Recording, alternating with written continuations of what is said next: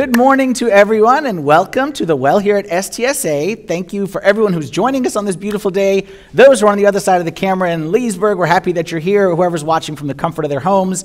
You could not have picked a better Sunday to come to church. You could not have picked a better Sunday to come to church because we are kicking off a new series today and it's going to be something that the title says it all. The title up on the screen says that the best is yet to come. And I truly believe in this series, you are in for a treat. And it's not a treat because of what I'm going to say.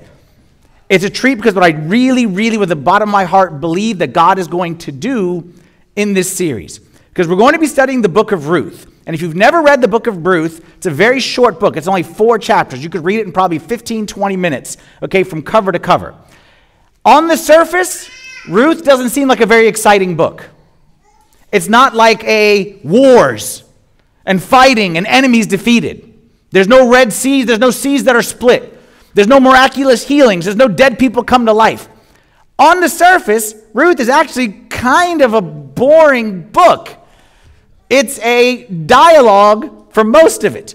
Okay, so if you, you know, like, you know how sometimes you watch a movie, like, you know, like the action movies, okay, and, and there's very little talking in it. And then you have those movies where it's just two people in a coffee shop talking. Okay, we call them my wife's type of movies. Okay, you know those? This is one of those kind of books where it's just people talking the majority of the time. It's actually a story of a tragedy. It's about two ladies who lose everything. Not just lose everything, they lose hope, they lose, they, they, they, they lose loved ones. But it seems like, we'll get into it today, it seems like they've even lost God. Because it seems like God Himself has left them for dead and moved on in His life. But what you will see is that even though God doesn't speak in this book, even though God isn't present in a visible way, even though it doesn't even, it's as if God isn't even on the stage, okay, with just the dialogue that's taking place in the story in any way, you will see that He is present in every word that is uttered. He's present on every page. It's impossible to miss Him once you see His protection, His provision, how He is taking care of details in a hidden kind of a way. So if you feel stuck, I'm in a place where I shouldn't be, this is the book for you. If you feel hopeless, this is the book for you. If you feel like my life, I'm at a dead end, and I just don't know where this story goes, you are in the right place because the best is yet to come. Here's our key thought, and the key thought really says it all. Let's read this all together. Just around the corner from the worst is God's best. Again, just around the corner from the worst is God's best. Like I said, Ruth is a story for people who have no hope. Ruth is a story for people who are at a dead end. Ruth is a story for people who have not just said, Why God? We've all said, Why God at some point or another. But Ruth is for the people who are in a situation and you can't imagine how anything good can come from this situation. Have you ever been in that place? I've been in that place. We've all been in that place. Some of us may say we're in that place right now. Not just, I'm in a bad place. Okay, God, I need you to make this good. I'm in a place that if I am super duper creative and I think with all my heart and I think and I think and I think, I can't see any way that this road takes me over there. You're in a place where you can't see any good possibly coming from this situation. That's where we find this story. And if that's you, you're going to love Ruth. Because Ruth is all about how God works in mysterious, wondrous ways, ways that never add up. It's never one plus one equals two.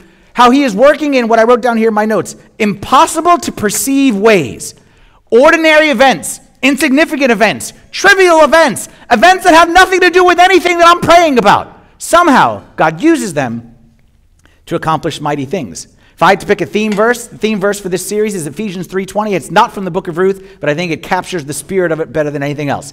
It says, "Now to him who is able to do exceedingly abundantly above all that we ask or think." Repeat that after me. Now to him who is able to do now to him who is able to do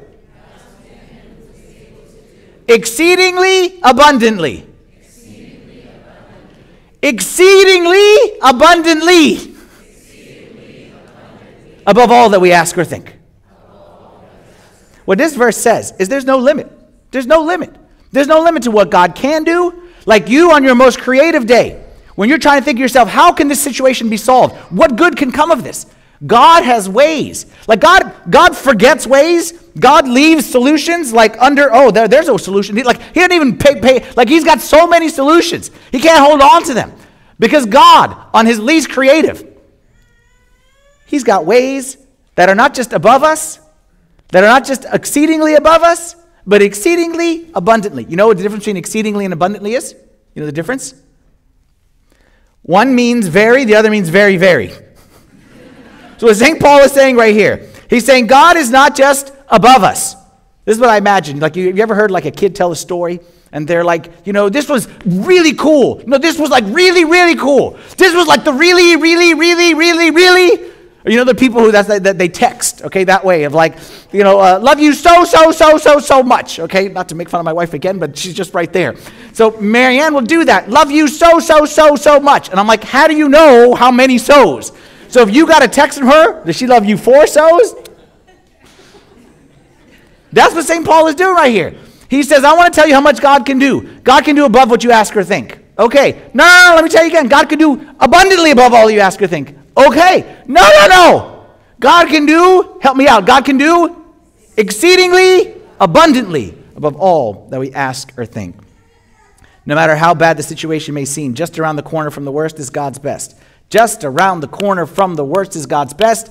I don't know if you believe it or not, but my prayer is that by the end of this series, you'll be fully convinced of that. So, with that said, let's jump into Ruth. We're going to read a lot here today. We're going to read chapter one. Not all the verses, but a lot of it. So, we're going to kind of go through here quickly. You feel free to read it more when you go home. Ruth chapter 1, verse 1 begins and says, Now it came to pass in the days when the judges ruled that there was a famine in the land. First verse gives us the context. It's in the days when the judges ruled. So if you kind of get the context, Israelites were slaves in Egypt. Moses let my people go, cross the Red Sea in the wilderness for 40 years. Joshua takes them into the promised land. They're living the dream life in the promised land. God took care of all their enemies. But now they enter the era of the judges. And the era of the judges was a very cyclical time where the, the, the, the phrase that defines it is everyone did what was right in their own eyes during that time. So God gave them victory. They're living in the promised land. And then they start to, you know, cut some corners on his rules. They start to obey him a little bit less. They start to maybe, you know what, sleep in on a Sunday morning. They start to maybe say, you know what, I don't need to worry about that purity as much. Not things that we would worry about. They wouldn't cut these corners. Okay? And they started to cut a few corners, cut a few corners, cut a few corners. Then all of a sudden, what would happen is the bad guys would come in and they would be they would be captured by the bad guys. And what would they do when they got captured by the bad guys? What do we do when that situation happens? Oh, please, God, please, God, please, God, we're sorry, we're sorry, we're sorry, we're sorry. So God sends them a judge, a redeemer, to save them. They get saved, and for a little bit, they are back to obeying God's commands. And then what happens? The cycle repeats itself. That's where they're in right now. And one of the ways that God would correct them, like I said, was sending an evil nation to conquer them, or, as it is in this verse, a famine. And they knew that the famine was God's way of showing that his blessing has been removed from the country. And I know for us, famine doesn't make much sense. Okay, some of us could use a famine, okay, for at least for a little bit of time. All right? But famine for them, think of it like we would look at the economy. The economy went in the toilet. Okay, the job market dried up. There's no opportunity. So you got a job, imagine whatever your job is, okay, whatever your career is. There are no more jobs for that in the DC metropolitan area. There's no more jobs for, like, you're a teacher.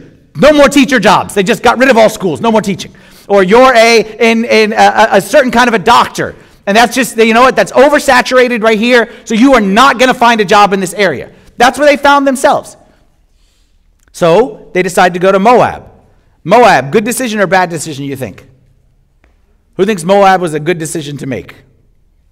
Who thinks Moab was a bad decision to make. Moab was a very bad decision to make because what it showed is that they didn't trust God to provide for them. Like what they should have done is seen the hand of God in this and repented and prayed and trusted. But what they instead did, they went to an enemy territory who worshiped false gods, and God said very clearly, don't do that. And we're going to see that it turned out not so good for them as the story continues. Next verse. And a certain man of Bethlehem, of a certain man of Bethlehem, Judah, went to dwell in the country of Moab, he and his wife and his two sons. Verse 2. The name of the man was Elimelech. The name of his wife was Naomi, and the name of his two sons were Mahlon and Chilion, Ephrathites of Bethlehem of Judah. So here we get introduced to the cast of characters. And you got a family of four Elimelech, Naomi, that's the husband and wife, and then the two sons, Mahlon and Chilion. You know, in, in the Bible times, every name had meaning, had significance. So Elimelech means God is my king. El, anytime you see El in, in Hebrew, El means God. Okay, so like Michael is Michael, is the one who is like God. El, like El Shaddai, El, okay, El is God. Melech, okay, those who, Arabic, okay, Melech. So God is my king, is what Elimelech means. Now, unfortunately, Elimelech, who says his name is God is my king, did a very ungod as my king action by leading his family into Moab. So even though his name said this, he unfortunately didn't follow through on it the right way. Naomi, her name means sweet or pleasant. Okay, we'll come back to her because her name is significant. We'll see later on. Mahlon and Chilion. These are the two sons. Anyone want to guess what their names mean? They had fun names. Mahlon meant sick or sickly. Chilion meant frail or tired. Their, their names were literally sick and tired. hey, where are the sick and tired kids? That's, see, back then, I guess they weren't worried about kids' self esteem the way we are today, okay? They didn't have those issues that we have today. But most likely, okay, the kids were named, okay, kids were always named in like a prophetic way, like name him Mighty Warrior because you want him to be a warrior, or, as is probably in the case here, no one prophesies that they'll be sick. Most likely, when they came out, they were frail or they were sickly in some way, so they named them as they saw them. Okay, there's a, like Esau. Esau was named this way. Esau, his name means like the red, the dark guy. Because when he came out, he must have been like a tomato or something like that. So his parents said, let's call him Esau because he looks like a tomato. Anyway, you got Elimelech, you got Naomi, you got Mahlon and Chilion. They moved to Moab. Bad decision. We're going to see that right off the bat. And they went to the country of Moab and remained there. Then Elimelech, Naomi's husband, died, and she was left with her two sons. Right off the bat, as soon as they get there, the husband dies. In those days, in all days, it's never easy to be a widow. But in those days, it's especially difficult. Women didn't have careers, women couldn't provide, they couldn't protect themselves. So she's in a tough situation, especially when is especially the worst time to have your husband die? During a what? A famine. So we got hit by the famine.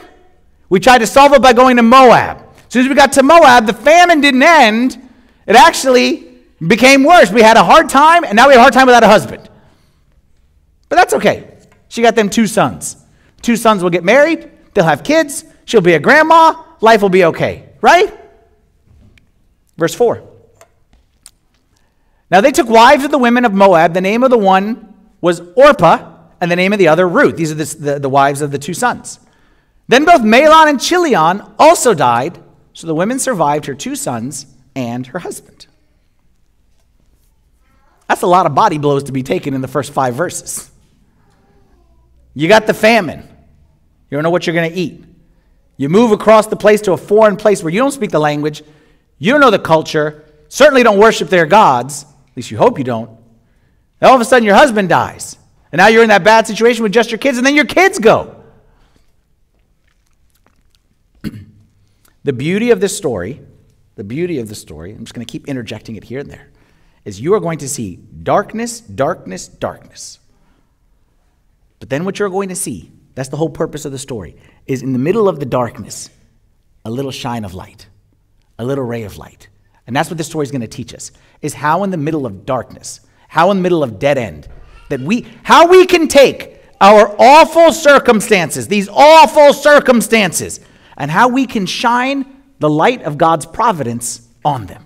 Because it doesn't seem like it is. It seems like it's back there, it's buried somewhere, it's deep. But somehow, we're going to find a way to shine the light of God's providence in the darkest of times. That's what this story is going to teach us. Let's go, verse 6. Then she arose, this is Naomi, with her daughters in law, that she might return from the country of Moab, for she had heard in the country of Moab that the Lord had visited his people by giving them bread. So she heard, so Famine back in the land moves over here. Nothing over here. Husband dies, son dies, other son dies, stuck with these daughters in law, okay, and I don't know what to do with my life, but I heard back there that the famine is over. So she says, I'm going to go back there. Now she tells her two daughters in law, Y'all, you don't need to come with me. Because what are you going to do when you come with me? Like, y'all are not Israelites. Y'all are not Hebrews.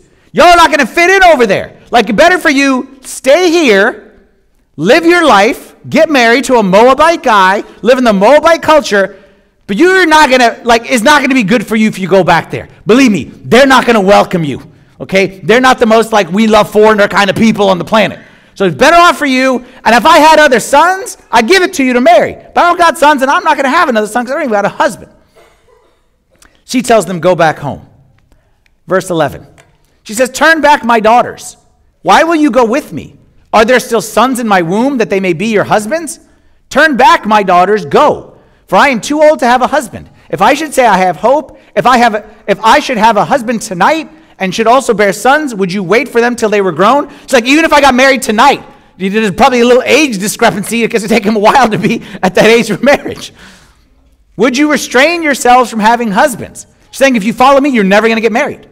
Would you restrain yourselves from having husbands? No, my daughters, for it grieves me very much for your sakes. Listen to the pain in her voice. For it grieves me very much for your sakes that the hand of the Lord has gone out against me.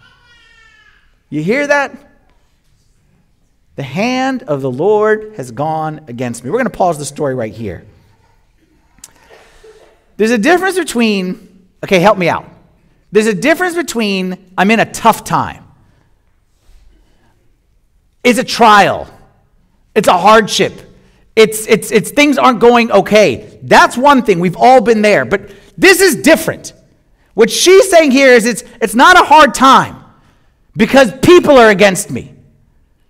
It's not a hard time because my boss is on my back.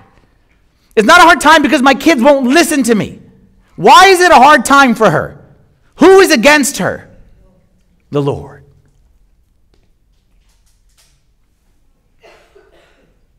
Have you ever been there? I'm not saying have you been there, but I'm saying have you felt like you're there? You ever felt like God Himself is working against me. And I got to confess right here I am the most optimistic, believe, faith, faith filled vision. Like I'm that. But there have been times in my life where I feel like, you know what? I don't worry about what, but there are times in my life where I feel like, God, are you against me? Because it seems like, like you gave me a challenge. You gave me one, two, three, and I trusted, and I obeyed, and I did. And the end result was one, two, three became one, two, three, four, five, six. And it seems like the more I trust, the more you keep adding to the list. Like, you know, when you have a to do list, okay, with like four or five items in there, and then you're like, okay, I'm gonna attack these because all you want is to, to get rid of the to do list. And then you do work hard, and at the end of the day, nothing gets crossed off, and three more things got added. You been there? At that point, you're like, God, like, whose side are you on? Are you on my side? Are you working with me or working against me? You been there? You felt that way? That's exactly how they feel. Keep waiting. Naomi keeps waiting for God to come through. We're in a famine, God, come through.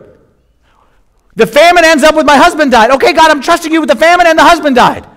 Okay, and after the husband died, the son number one dies. And then son number, like, God, like, you, do you want me just to die? Do you want me to quit? Because it seems like it. it. Seems like everything I do, you're just like, no, no, no.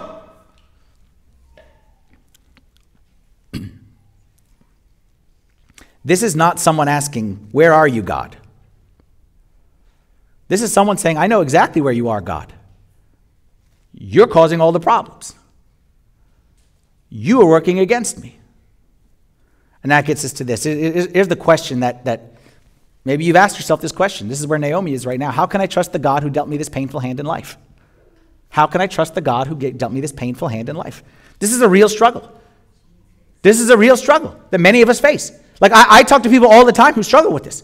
This is not like, you know, you should believe, you should. I'm talking about real people who really love God and really trust Him for everything. And I'd be lying if I said I didn't feel this way at sometimes myself as well.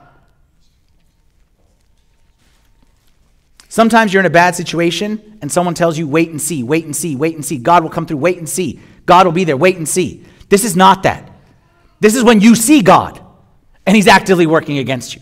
This is when you don't have to wait. He's right there. And every time He's there, it gets worse and worse and worse. the expression that I wrote down here in my notes. This is God piling on. Do you remember piling on when we were kids? Okay, that's when somebody is down. Okay, like you play football. Okay, and then tackle the guy, and then you're just like, just to, you know, people's elbow, whatever it is. Like you just want to jump on top of the, like you're just piling on. Like he's already down, but just jump on top. You ever been in a situation where it feels like God is piling on? That's where Naomi is. And that's why she tells the two girls. She says, Look, I got nothing for you. I don't even know why I'm alive myself. Y'all go, live your best life, do what you need to do. You're at the age of marriage, go enjoy your life. What will the daughters in law say? How will they respond? Verse 14. Then they lifted up their voices and wept again, and Orpah kissed her mother in law, but Ruth clung to her.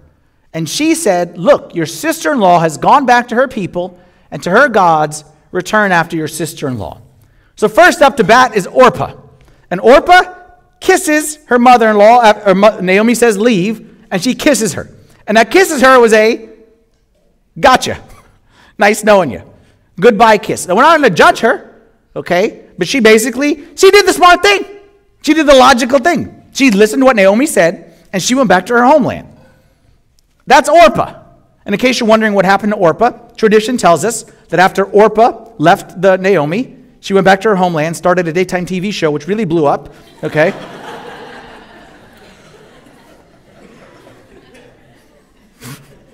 And it worked out well for her since then. Let's now go to Ruth, verse 16, okay? So here's Ruth. She's seen ever since she's been part of this lady's life. The famine, the father dies, the son dies, the other son dies, the daughter in law leaves. Like, all signs point to, like, let's just make it a unanimous clean sweep. And that's nice knowing you, lady. Here comes Ruth. But Ruth said, Entreat me not to leave you or to turn back from following after you, for wherever you go, I will go. And wherever you lodge, I will lodge. Your people shall be my people, and your God my God. Your God, my God. Because she was not Israelite. But she says, Your God, my God. Where you die, I will die, and there I will be buried. The Lord do so to me and more also, if anything but death parts you and me. In a word to describe this, this is amazing. This is amazing. This is either something wrong or incredible. Because remember, who is she saying this to? She's saying this to her mother? No, not her mother. To her mother in law. This is amazing for your mother. I won't say anything about the in law. This means, Ruth, you're probably never going to get married. Ruth, you're probably never going to have kids. Ruth, you're never going to be accepted. You're going to go to a society, like I said, is not going to accept you. You are a Moabite. Okay, and there's, if you look in the Old Testament, you see what the Israelites thought of the Moabites. They thought they were dirty scum. Okay, there's one verse that says, Moab, okay, this is, I think it's in, the, in Psalm, it says, Mo, one of the prophets, Moab is my wash basin, says the Lord. That's what God said about it. That Moab is my wash basin, like the place is like my, where I, where I wash my feet when they're dirty. That's what it says. That's what the people think of the Moabites. And you're going to go there, and you're not one of them, and you're not going to marry, and you're not going to have kids. Between me and you, you're better off forgetting about Naomi. But she says, no. She says, Where you go, I go. And notice, she also said, Where you die, I will die. Meaning what? Meaning, I'm not just going to go to help you move in. I'm just going to get you settled in and then leave. Where you die, I'm going to die. You're going to die here? That's where I'm going to spend the rest of my life. For her mother in law. But you know the most amazing part? She didn't just say, Your people, my people. She said, Your God, my God. Why is that strange? Why is it strange that she would say, Your God will be my God? Why is that strange? Naomi, who believes in the God of Israel, just said, What about him? He's against me. She said it twice. She said, This God is not working in my favor. This God is destroying my life. This God is against me. Why in the world Ruth would say, Your God is my God? We don't know. It doesn't tell us, but I have a guess. and this is just off, just, just my idea. What made Ruth say, Naomi, your God will be my God? The only way she would have known about that God of Israel was through Ruth, when she lived with her, or through her husband, Mr. Sick or Mr. Tired. So one of the three of them had to do a good enough job of selling and convincing her and showing her that the God of Israel is the true God. We're going to put sick and tired on the side, okay, because we don't think it's them. I think it's Naomi. I think there was something about when Naomi had Ruth, okay, and they would sit around the fire, and she had Orpah and she had Ruth, and they would sit there by, by the fire, and she would tell them the story of the Red Sea and how God parted the Red Sea and how God is so faithful. Ruth took that inside here. And then one day she told her the story about how God would bring manna from heaven and we would wake up in the morning. Our ancestors told us they would wake up in the morning and God provided. And our ancestors, they, they, they, they, they complained against God. They said God has left them, but God never left them. And she told them story after story after story. And Ruth, my guess, had made this decision from a long time ago, but she just didn't vocalize it to right now. Every time she heard a story about the God of Israel, she said, That's the God. So this, I'm going to pause the story right here and I'll go right back into it. But I just I, I can't I can't leave this point right here, especially for parents. Okay, if you're a parent, but this is for everybody, but especially parents. Parents, Ruth, her faith is based on what she saw in her mother. Ruth, her faith, her extreme, incredible faith, is based on what she saw in her mother. We have a great responsibility not to teach our kids anything about God. Don't think you teach your kids anything about God. It's not what our kids hear us say, it's how our kids see us live. Okay, we, we had a, in the, in the summer, we were doing a, like a parents, a thing for parents in the summer, and the guy up on the screen, he said something, I can't remember exactly what he said, but he said something to the effect of, Parents, stop worrying that your kids don't listen to what you say. Start worrying that they see everything that you do. And that's a valuable point. Is that Ruth is who she is, Ruth, I believe, is the fruit of Naomi. And what our kids see in us, and this is not just parents, this is, this is neighbors, this is colleagues. You don't realize what message you're sending. But Naomi had a deep connection with God, and the fruit of it is seen in Ruth. That also shows me, by the way, that's why I'm saying, Ruth, I'm sorry, Naomi, God is not against you. She felt like God is against me. God is punishing me. Exact opposite. She had a very strong faith. She had a very deep connection with God. She was his faithful daughter, and just because, this is important to know, just because you can't see God, just because you can't see God telling you, faithful, just because you can't see him encouraging you, doesn't mean that he isn't. And that's exactly what it means by walk by faith, not by sight. Okay, this is like a theme throughout this book, but it's the theme throughout every page of Scripture. There's two ways to walk through life there's faith and then there's sight. Sight means everything adds up. What you see is what you get. One plus one all is equals two. So if you see famine, it means God is against you. You get a promotion, God is for you. That's walk by sight. That's not a good way to live life. We walk by faith. Walk by faith means we don't care what we see. We go with what we know. And what we know is that God has never left us. But you got bad stuff happening, but God has never, has never left us. But, um, you know, this is not working out for you. But that doesn't mean God isn't working. It just means He's working in ways that we'll never understand. One of my favorite Psalms, Psalm 121, says this. It says, I lift up my eyes to the hills. Where does my help come from? My help comes from the Lord, the maker of heaven and earth. He will not let your foot slip. You know, I read this psalm every single morning. He will not let your foot slip. He who watches over you will not slumber. How many of us have ever felt like God has like gone fishing for the day? Or like take, taking a nap. We'll get you back tomorrow. He who will watches over you will not slumber. Indeed, he who watches over Israel We neither slumber nor sleep. We need to trust that more than what we see. We need to trust that more than what we think. We need to trust that more than what we feel. Because tragedies and trials and difficulties, I don't know how I can emphasize this enough, does not mean God doesn't care. Hard times does not mean that God doesn't care. I don't know about you, but I get mortified sometimes when I see natural disasters take place and I see people try to pin it on God and try to say it's because God, like I remember 9 11. It's God judging this country, it's God condemning this country. 9 11, for some of you who are 12 years old, you may not know what that is, okay? But that was a, a big thing back in the year 2001. Okay, and so many people were quick to rush. It's because America, because America. Okay, but that's fine. You can say that. But what about the faithful person who was in the building who got hit by the plane? You to say that God is against them and God is punishing them? That's an awful way to live life. Sicknesses, diseases, natural disasters, because God is condemning those people. Well, you say that because you're not those people. But when you, that's you, you don't say that. You say the opposite. It's like, where are you, God? Save me from this, God. But when it's them, good for you, God. Give it to them. God is never asleep on the job. God never stops caring. Just because bad stuff does ha- doesn't mean that God has left us. He's always working. Sorry, back to the story. Back to Naomi and Ruth. Naomi sees Orpah go by. She sees Ruth sticking with her.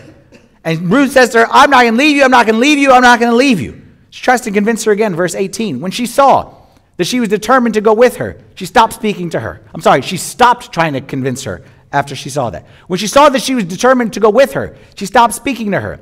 Now the two of them went until they came to Bethlehem, and it happened when they had come to Bethlehem that all the city was excited because of them, and the women said, Is this Naomi? Excited is not the best translation for this word. Other translations would say the entire city was stirred because of them. Stirred is a better translation. Excited, not like, oh, yippee, we get to see her. Stirred, like, is that her? Is that the one that the husband died? And then the son died? And then the other son died? That's the lady? That's the cursed lady? That's that. They, uh, mm, is that Naomi? That's how the city was astir. Because they had all heard about this lady who forsook God, went to this place, her life fell apart. And they said, Is this Naomi? And I told you Naomi means what? Sweet or pleasant. So she responds when they say, Is this Naomi? And Naomi means sweet or pleasant. She says, Do not call me Naomi. Call me Mara, for the Almighty has dealt very bitterly with me. Mara means bitter. Do not call me sweet and pleasant. Call me bitter, for the Almighty has dealt very bitterly with me. I went out full, and the Lord brought me home again empty. Why do you call me Naomi, since the Lord has testified against me?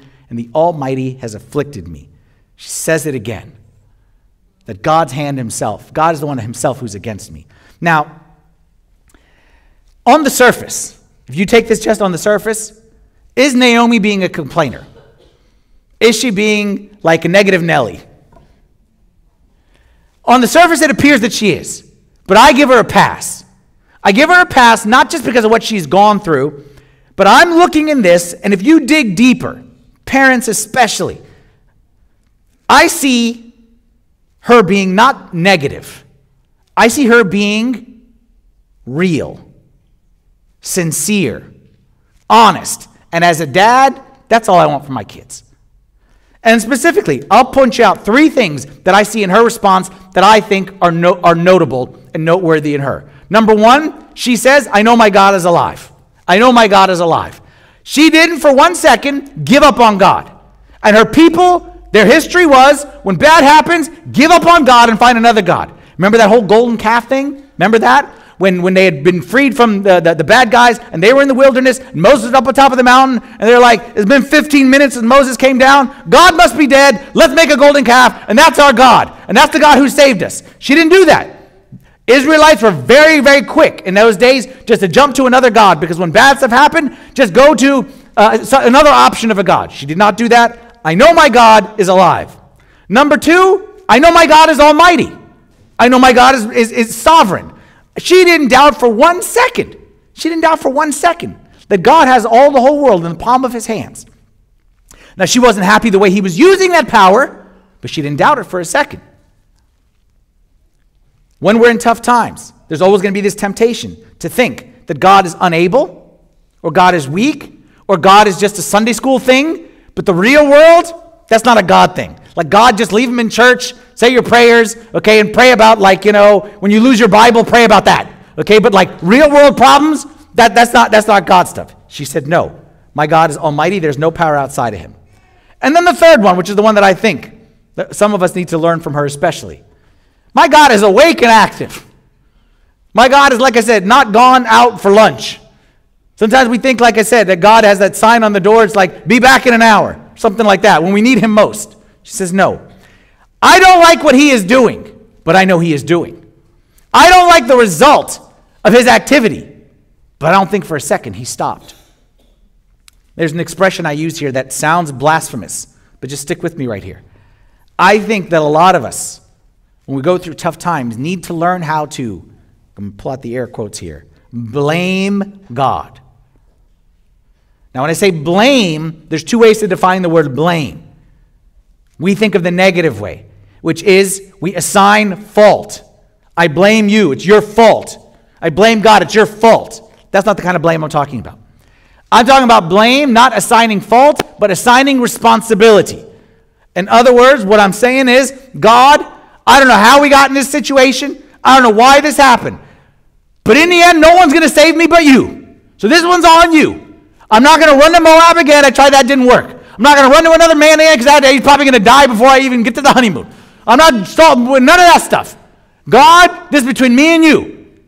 Some of us, we need to learn how to do that. Because some of us, stuff happens, and we're like, oh, it's my boss. Oh, it's my parents. My parents messed me up, and the rest of my life, what my parents did to me when I was in fourth grade, we spend the rest of our life talking about what our parents did in fourth grade. And some of us need to say, you know what? Forget about my boss.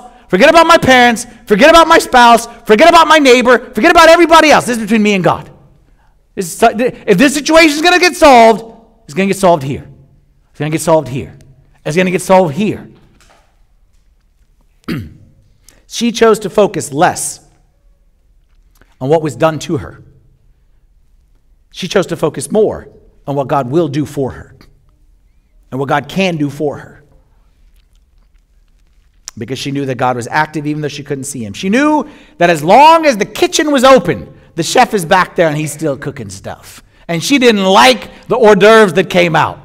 And she didn't like the first platter, but she knew the chef is in there. And she knew the chef is working. So she's going to, you know what? This is where we're going to solve the issue between me and God. So I don't think Naomi was bad. I think Naomi was real. And again, like I said, is as a parent, that's all you want from your kid. You want them just to be honest with you, whatever's inside. And we're going to see, as we finish up the chapter right here, what I believe is the fruit of her faithfulness and the fruit of her realness with God. As we get to the last verse of the chapter, and this is going to be one of those like, okay, this, that seems trivial. It seems insignificant. But by the time we get to the end of the book, I promise you, what we're going to see right here is going to be God working in, in hidden ways. So Naomi returned, and Ruth the Moabit, Moabitess, Moabitess, her daughter in law, with her, who returned from the country of Moab. Now they came to Bethlehem at the beginning of barley harvest. And you say, okay, this was a tough chapter, and it ends just with like a. But that's exactly the point. We're not going to get into it this week. But God is going to use this barley harvest, which is just like a footnote, just a, oh, by the way, uh, it's barley harvest. That barley harvest, which you think nothing of, you won't believe the miracles and the miraculous God's going to do through it. We'll go spoiler alert right now, just in case you don't know how the story ends. Ruth ends up finding a husband. His name is Boaz. Turns out that he turns out to be a, a important character in the history of mankind. Because out of his ancestry, or one of his descendants, turns out to be a guy named Obed. And out of Obed comes a guy named Jesse. And out of Jesse comes a guy named David. This is the last verse of the book of Ruth. Salmon begot Boaz. Boaz begot Obed. Obed begot Jesse. And Jesse begot David. And who did David beget somewhere down the road? Jesus, Jesus Christ himself. So Ruth and Naomi. Ruth becomes the great grandmother, not of Jesus, okay, of David. Great grandmother or grandmother? Yeah, great grandmother of, of, of David, who becomes the ancestor of Jesus Christ himself. So I would say to Miss Naomi, My life is over. She becomes the great great grandmother of David. My life is over. Just sit tight, Naomi. I'd say to Ruth, who said, I'm going to go over there and just die, sit tight. Because in the end, works out pretty good for you. I wanted to tell you that in advance at the beginning of the study, because now what you're going to see is that everything happening between now and that verse is not insignificant. Everything happening between the dead end, the darkness, the, the, the, the, the no hope that we're in right now is going to end there.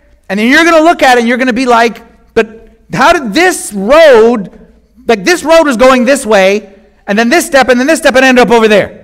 That's exactly how God works. That's exactly what it means. The just around the corner from the worst is God's best. That's how God works. John Piper, who wrote a commentary in the book of Ruth, said this.